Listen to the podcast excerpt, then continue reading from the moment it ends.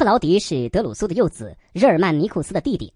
据说公元四十一年宫廷政变，侄子卡里古拉被杀时，他吓得躲在窗帘后面，后被禁卫军发现，拥立为帝。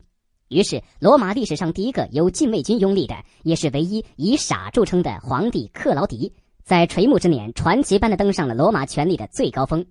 更叫人百思不得其解的是。当时的罗马帝国经过长期的对外扩张，已经成了一个以地中海为内海、横跨亚非欧三大洲的大帝国。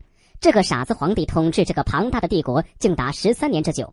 人们不禁要问：他到底仅仅是貌似呆痴、大智若愚呢，还是真的低能、受人操纵、愚弄？克劳迪的傻子称呼由来已久。童年和少年时期的克劳迪是不幸的，无情的病魔不仅损害了他的健康，而且影响了他的智力和思维正常发育。他身体弱不禁风，行动迟缓笨重，也不善于和人交谈。为此，他饱受痛苦、歧视和嘲笑。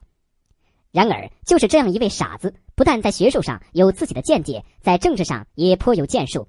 克劳迪当政前的皇帝胡作非为，使罗马帝国事实上已经陷入了危机，国库空虚，元老大半丧亡，整个国家处在一个非常危险的境地。在他当政时期，他放弃对被控叛逆罪者的审讯，允许被放逐的元老回来，并热心与元老院合作，创造团结气氛。他积极完善自奥古斯都以来逐步建立起来的元首制新政权机构，并日益使其制度化。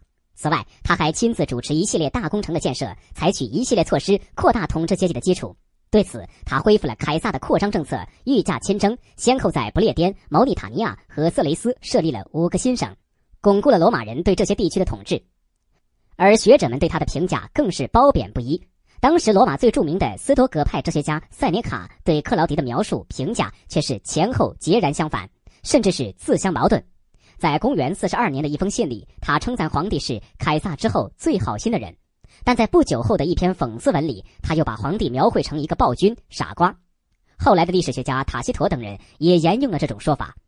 至今，学者们仍对傻子皇帝看法不一。也许要彻底揭开克劳迪神秘的面纱，只有期待更多的考古资料的问世了。